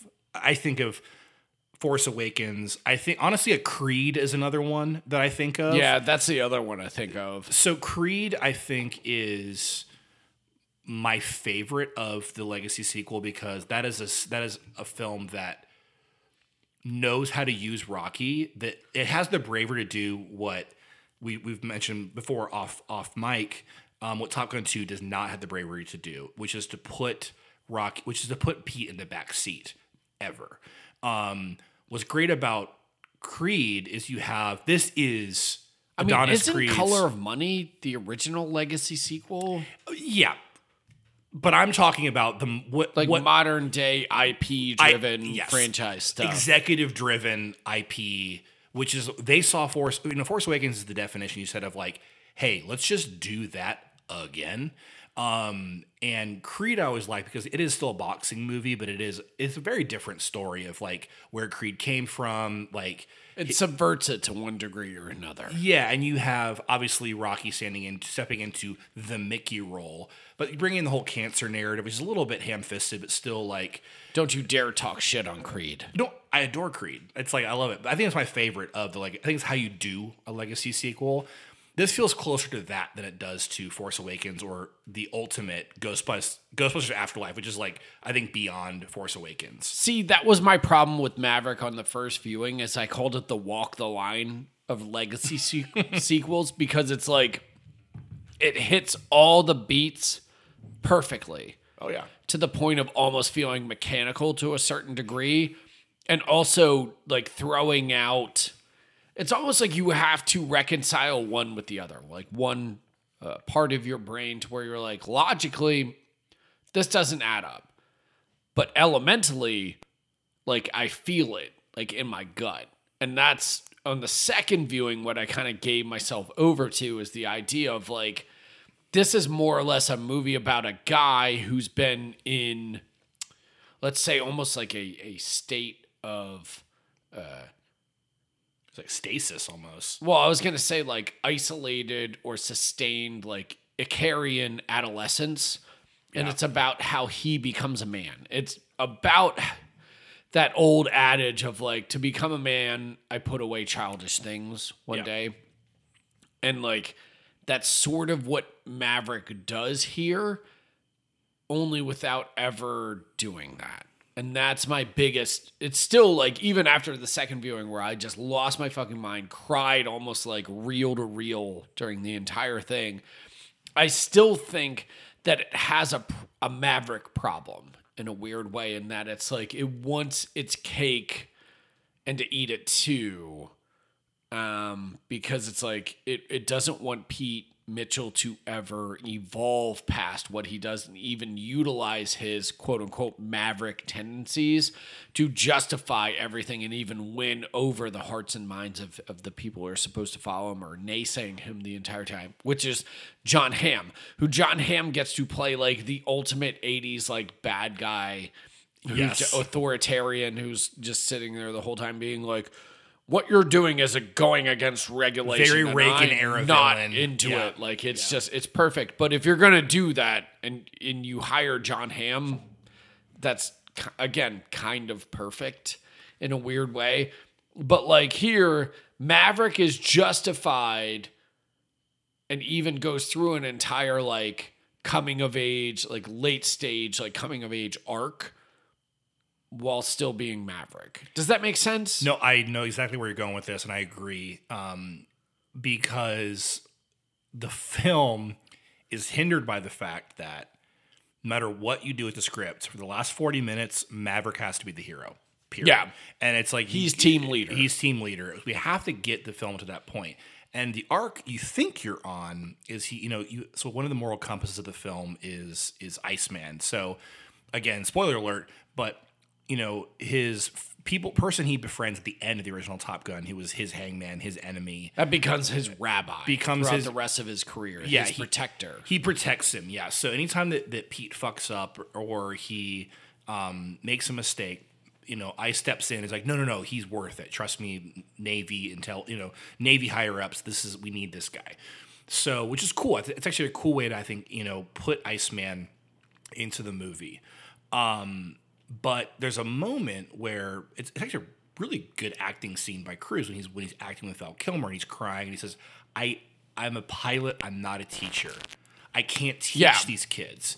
And that seems to be what should be the, the the crux of the film, which is how do I pass on my insanity and the way I fly. Like Hangman says it early in the film too, goes to survive this mission, we all have to fly like Maverick, you know, and which is interesting because it seems like it's also asking the question of like no one can fly, like Maverick but Maverick. So the film wants to have him teach, but also prove that no one can do what he can do. Like you said, have its cake and eat it too.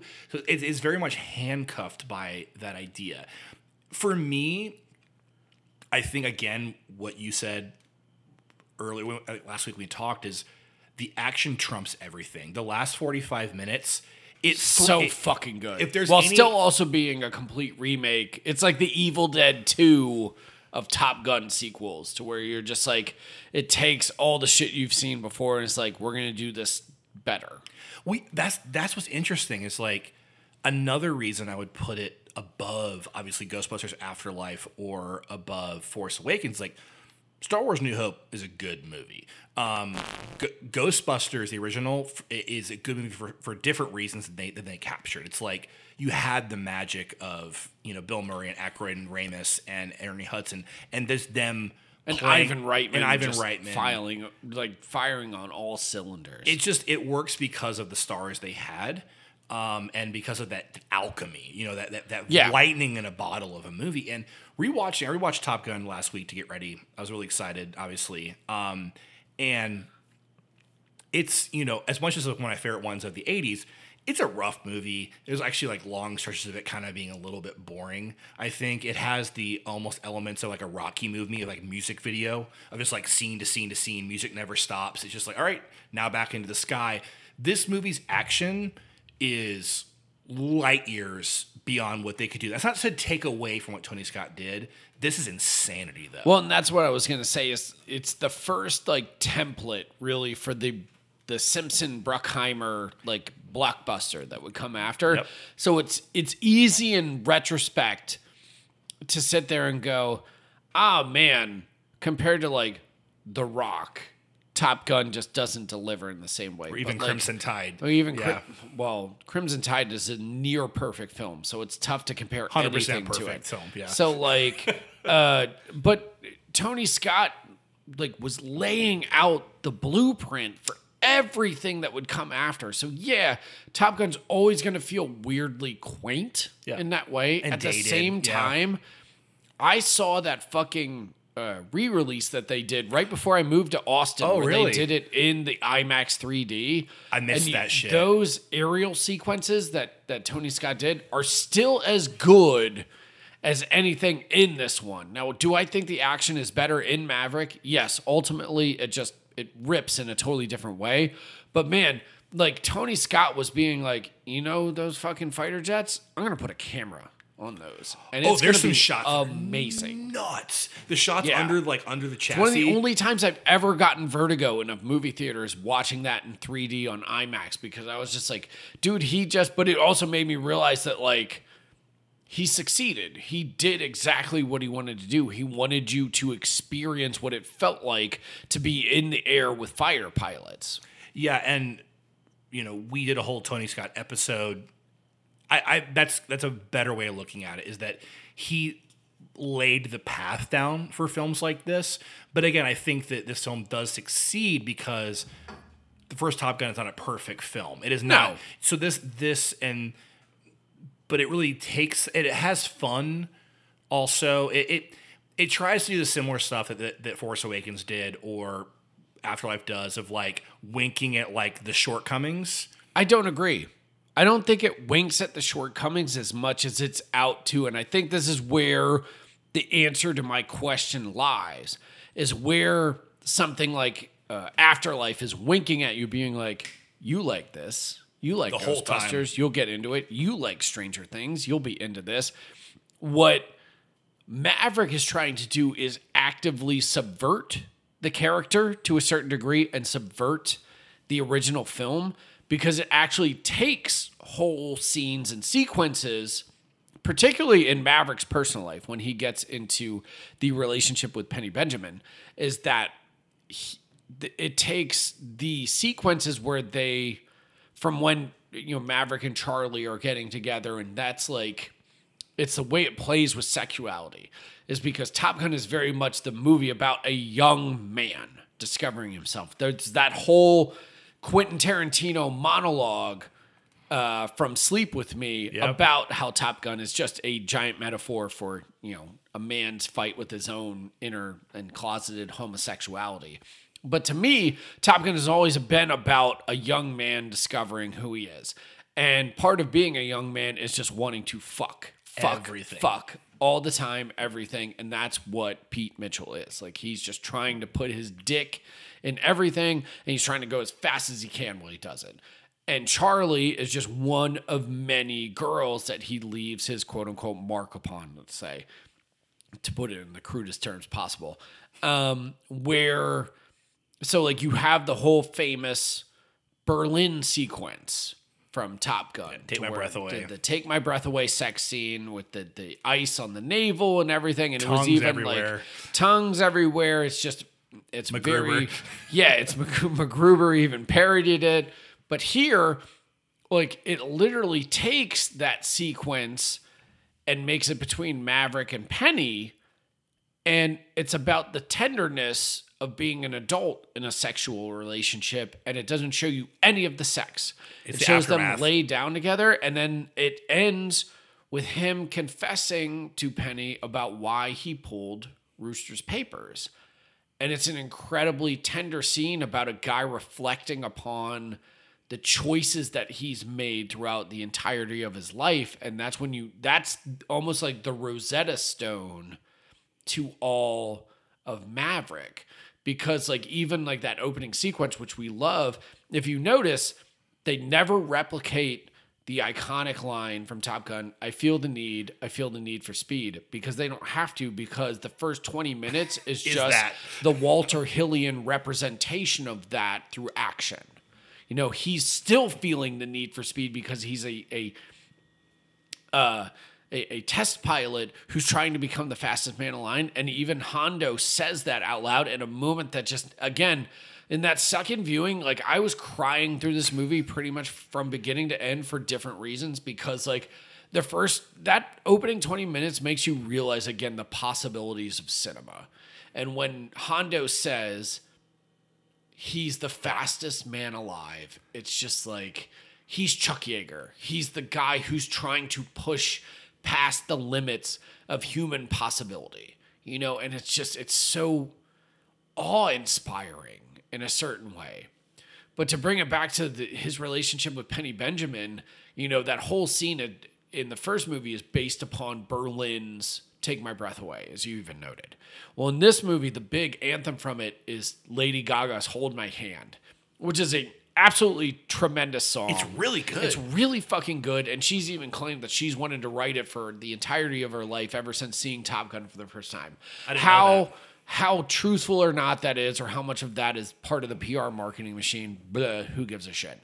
The thing is, the song is really good, but it's also thematically perfect because, in the way that Take My Breath Away is told from a woman's perspective about meeting this fine young man who j- all she wants to do again is fuck. Like, Yeah. she just wants to make love to him in a way Swept off that, my like, feet, Just, yeah. Swept off her feet. She's the princess. And Hold My Hand the lyrics, if you listen to them, are about two people meeting at a crucial point in their life and learning to trust one another beyond like a sexual relationship. And that's what Penny and Pete become to one another. It's about a guy growing up and realizing that like this this woman is no longer the 18 year old who's you know he took on a joy he's she's not the admiral's daughter that she he took on a joy ride past like you know the radio tower and buzzed them and like and then had sex with like she like him has been able to grow up make her own mistakes have a daughter get With divorced guy, yeah. like and now owns a bar and it's like it makes you realize that that to a certain degree like Kosinski understands how these movies were made on a on a basic elemental craft level in that they were pop masterpieces because every part of them were a piece of like cinematic alchemy. They were an ingredient in this witch's pot. And Lady Gaga and the song that she she brings to it is the same as like and becomes as iconic as Berlin's Take Your Breath Away because it becomes about Pete and Penny realizing that this is the end of the line for both of them and they couldn't be in a much better place if they just ended up in each other's arms. And that was the like I'm getting choked up like talking about this but like that was the part on the second viewing that I really connected with because it's like as you get older you realize that like you only get so many shots at just connecting with another person. And like Pete has achieved all he can mechanically but as a human being he's never like synced up with somebody spiritually and that's what Penny becomes and it's just it's really great No, I love I love the whole. I, I love their whole like romance in this. Again, it feels. I felt the same way watching. I was like, oh, I'm glad we didn't have a repeat of that. You, you compare thinking of the the song. I think of the. I think it's Fall Out Boy who does the remix of um, the Ghostbusters theme for not for Afterlife, but for the the remake. with- Right. With, um, and what what a what a sign of what a cynical like just the uh, just like fucking a corpse, you know, just like here we go. and um this is very different where again it's like what we're going to find the star of today who has her own her own energy, but again it's not just bringing that that thing again. I love that it cut to the aftermath of their like of their coitus of her them and it's not just that they're connecting, it's also like um it's two parents. Like he's a parent to Rooster. It's like they're two single parents. he's trying to be he's trying to be, but it's like and he's asking her, he's like, How do you I don't know how to care for this kid because all I want to do is protect him. Like that's the theme of like her idea too is like when you're a parent, you know, even as an as an uncle for me is like if I could, I just put my nephew and niece like behind the greatest security gate in the world. Do you know what I mean? Because it's like the the the out, the fear of anything happening to them, and I, I I get that now. But like for you to say no, but the, like a they'll hate you, they'll resent you, but b like they can't become the people they're going to be without fucking up on their own and, and growing. And I think like that's the theme too uh, of that. The again, the, the film, the script's not perfect, you know. And again, again, like we has the big hurdle we talked about of like in the end he just becomes Maverick again. You know that if you well, were as able, much as all Yeah. this movie is a legacy sequel, it's also a referendum on Tom Cruise. it's Oh, yeah. about Tom Cruise saving the movie industry. Like it literally has in that great Dark Star sequence in the beginning. It there's that amazing line where they where Hondo says to Maverick, "You know what happens if you go through with this." what happens to them, if and I he don't. yeah, and he goes, "I know what happens to them if I don't." and that's him talking about the movie industry. That's literally Tom Cruise being like, I need to put theatrical viewing, blockbuster filmmaking, everything that we love about the spectacle of cinema itself up on my shoulders and try to save it. Like he's and, and Maverick in a weird way gives you all of the the Cruise that we just ran down and picked our favorites from from every era because you get the color of money. You get a little bit of Jerry Maguire in the romantic Oh, scenes. yeah. You get fucking Top Gun, which is one of his most iconic movies. And Mission Impossible too. I mean, you get the, the, whole Impossible ending Mission- of, of the Mission Impossible like sequences. I mean, it's just it. They're trying to do so much that you forgive them for any kind of narrative shortcomings because so much of it hits so hard on just a base like gut level that you walk out of that theater like nearly levitating it um like tom cruise after he went clear exactly. Um, well, my, my my my screenwriting partner Yvonne, like he made the point after seeing the Batman, he said whatever problems I have with the script, that's a fucking movie. He compared it. Yeah. He compared it to Once Upon a Time in the West, where like not a perfect script by any means, but Sergio Leone brings it to this like transcendent, just cinematic level. I'm not trying to compare this to Leone, but I think it's that similar thing where the filmmaking gravitas of this movie wipes out any issues I have with it's any issue has a screenplay. Is a screenplay. That's it. It's all of the screenplay, I think, and of course the stinger, which is filmmaking decisions. But Yeah. it, most of it is story, and it's those it's those those, those bumps. But it's like I want to watch this in the biggest. I want to just watch this on IMAX till the end of time. Like I want to. I'm probably gonna see it three more times on IMAX. Well, and especially once again, not to keep bringing up the MCU and Marvel and everything, but like this feels like a response to those films Oh, of just yeah. watching a bunch of dudes punch each other in front of like CGI backgrounds and like trying to prevent a big hole in the sky from ending humanity or whatever. Like this is like Tom Cruise is like, no, what movie stars are all about is like, I'm gonna learn to fly a fucking fighter jet. And you know what else I'm gonna do? I'm gonna set up my own private school and have the other actors learn how to fly fighter jets. And we're gonna do it for real. We're gonna dogfight, we're gonna race planes, we're gonna hook fucking IMAX cameras to them, and we're gonna show you what human beings are actually capable of in a tangible, real world environment. And it's just you like you can't get enough of it if you love this type of tech shit.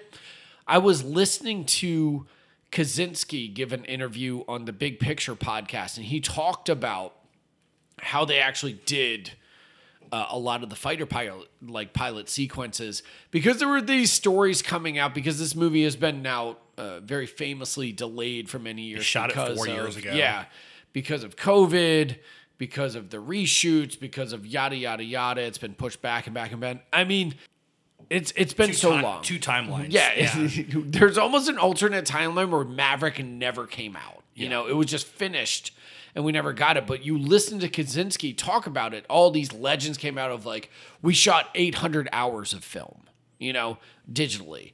And then he talks about like, yeah, that's actually true. However, here's why that is. Because they had experimental digital IMAX cameras in the cockpits of these actual fucking fighter jets that were shooting, and they would go up and do two and a half hour runs in these planes. And they would tell the actors, like, this is what this is about, this is what this scene is, blah, blah, blah, we're gonna film you. And they would have one that's like 10 millimeter for like close ups, other ones that were capturing things like, you know, that they were doing like motion wise. And then like they would also have like cameras harnessed to the planes. And then when they landed after those two and a half hours, they would pull all the chips from these cameras and then watch them in a theater together, like as a whole cast and crew, and be like, okay, well, we can use that, we can use that. And they would cheer whenever they got something totally right. But he said, out of every one of those two and a half hour runs, they maybe, if they were lucky, got 90 seconds of usable footage. Think about that.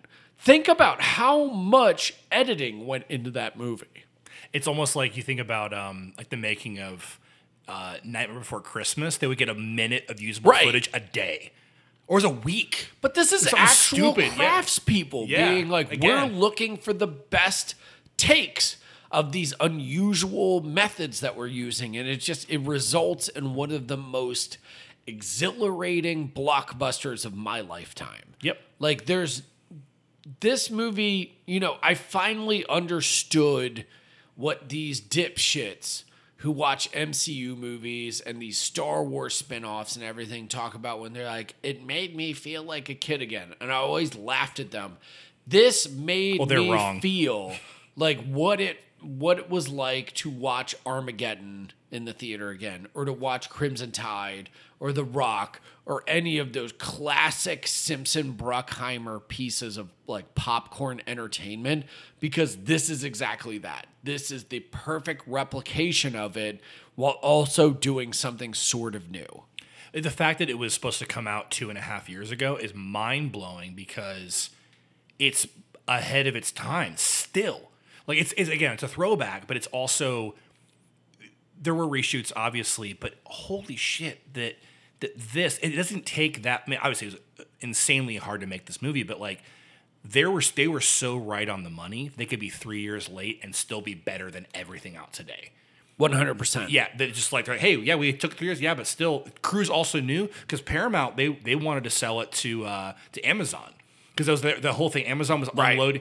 Amazon was buying all of Paramount's theatrical things. Like that's when like Without Remorse, the uh, Michael B. Jordan that was supposed to be a theatrical. They bought that. They wanted to buy Bond. That was another one that was pushed back on not Paramount, but still.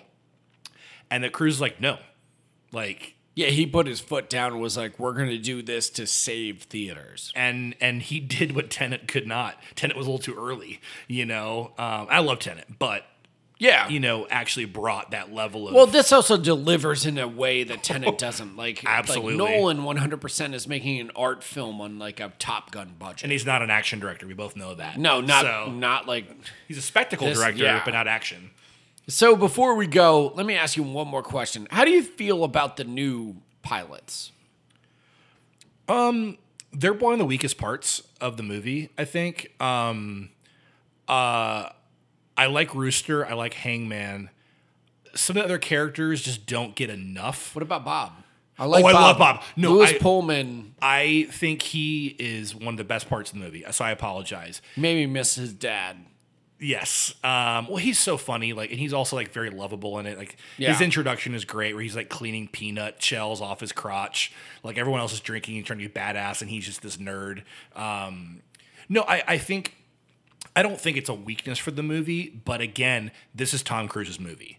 This is not Rey in Force Awakens, where it's like Sure. this is your new protagonist. Because if this were Rooster's movie, he would have had a love interest. He would have had a love interest with the, the other female. They start to go down that path And I thought Phoenix. and I thought they were going to, and I'm glad they didn't. That was the one thing I did like script wise is that it felt like they built in all this backstory with these folks. Yes. That they had trained together, they had performed together, they had gone on missions together. Like maybe Phoenix had bounced around between a couple of the guys, but like it does a lot with very little of like establishing who these people are. Again, much better than anything in Force Awakens fucking does. Fuck those movies. But um long live Top Gun Maverick. Yeah, no, and it it he one of the things Kosinski gets is he like especially from once uh, only the brave. He gets like a Howard Hawks type of storytelling sometimes, like really well. And the way that people, men and women, especially in professional settings, rib each other, like he knows how to play with that. Um, and it's really just satisfying to watch. Well, and the other thing too, not to jump ahead in our own series, but there's something weirdly fascinating about pairing Top Gun Maverick and even Only the Brave with the relationship between Jennifer Connelly and Josh Brolin in that about two folks who like keep each other on like a very specific path, let's say. Like she does the same thing with Maverick. She becomes like Iceman, the moral compass of the movie, and is basically like at the end saying like the way that you succeed when everything seems to be falling apart is just being true to Maverick. You you bring who you are back. The movie that this oddly pairs well with is Crimes of the Future. I was gonna say I knew we were going there. uh, which we will talk about in depth very soon. Maybe next week. Um, maybe next week. but uh, it reminds me of the relationship that uh, Léa Seydoux and and uh, Viggo Mortensen having that movie because both become re- uh, as much as they are referendums about Tom Cruise and Maverick's part, it's about a referendum on not selling out and staying true to yourself and finding the people who operate on your specific wavelength and like just sticking to that. And as much as like Maverick ends with uh, this surrogate family that he creates about finding a wife, finding these children that he always wanted to care for while he was, uh, you know, let's say Fucking around. embracing, yeah, the the passions of a younger man. He still ends up exactly where he needs to belong, and and that's I mean, there's there's something real moving about that. Even if the the A to B to C storytelling doesn't 100% add up on a like a pure emotional level, like this movie left me just in tears and and loving movies themselves. So I'm I have no complaints. I, I felt the same. I, I said I didn't want to wax poetic, but I felt this renewed my faith in big big budget move like Yeah. filmmaking. 100%. And I was just so enthralled. And again, I just it's been a while since I was like, hey, I want to see this five more times in the theater. Like I just want to before it's gone because like it's going to be different on my TV. It, it is again. I Yeah. To the audience, I just say I feel bad for the people who are actually going to watch this at home. I rarely buy into that sentiment because, I mean, you and I, being video store kids, like experience so many of our favorite movies at home for Most the first them, time. yeah. But like this movie, it's just it it reminds you of like there's nothing better or few things better than giving yourself over uncynically to a, a big blockbuster on the largest screen possible. with an audience that's also the same wavelength. Yeah, they're just and all just like in. I sit next to you guys last night, just crying, and I was just like, shit, you know, like it was hitting everybody, you know. Well, Martin, this has been great. Indeed, We've kind of already let the cat out of the bag. so next week we're going to be talking about Cronenberg and Crimes of the Future. So I hope you tune in because that one's going to get real weird. very fast. We'll see you then. Stay tuned.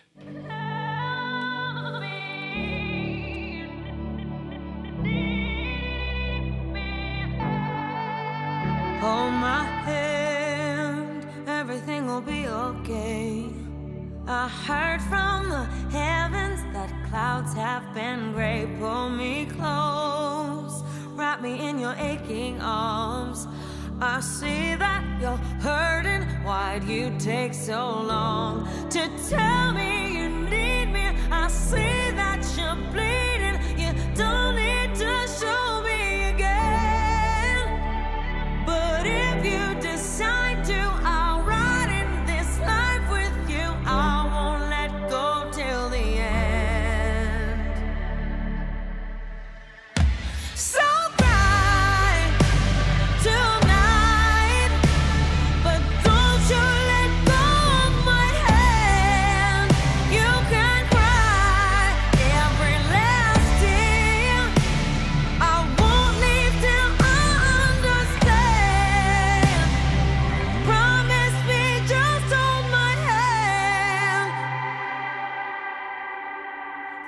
your head, look into my wishful eyes. That fear that's inside you will lift, give it time. I can see everything you're blind to now. Your prayers will be answered. Let God whisper how to tell me you need me. I see that you're bleeding. You don't need if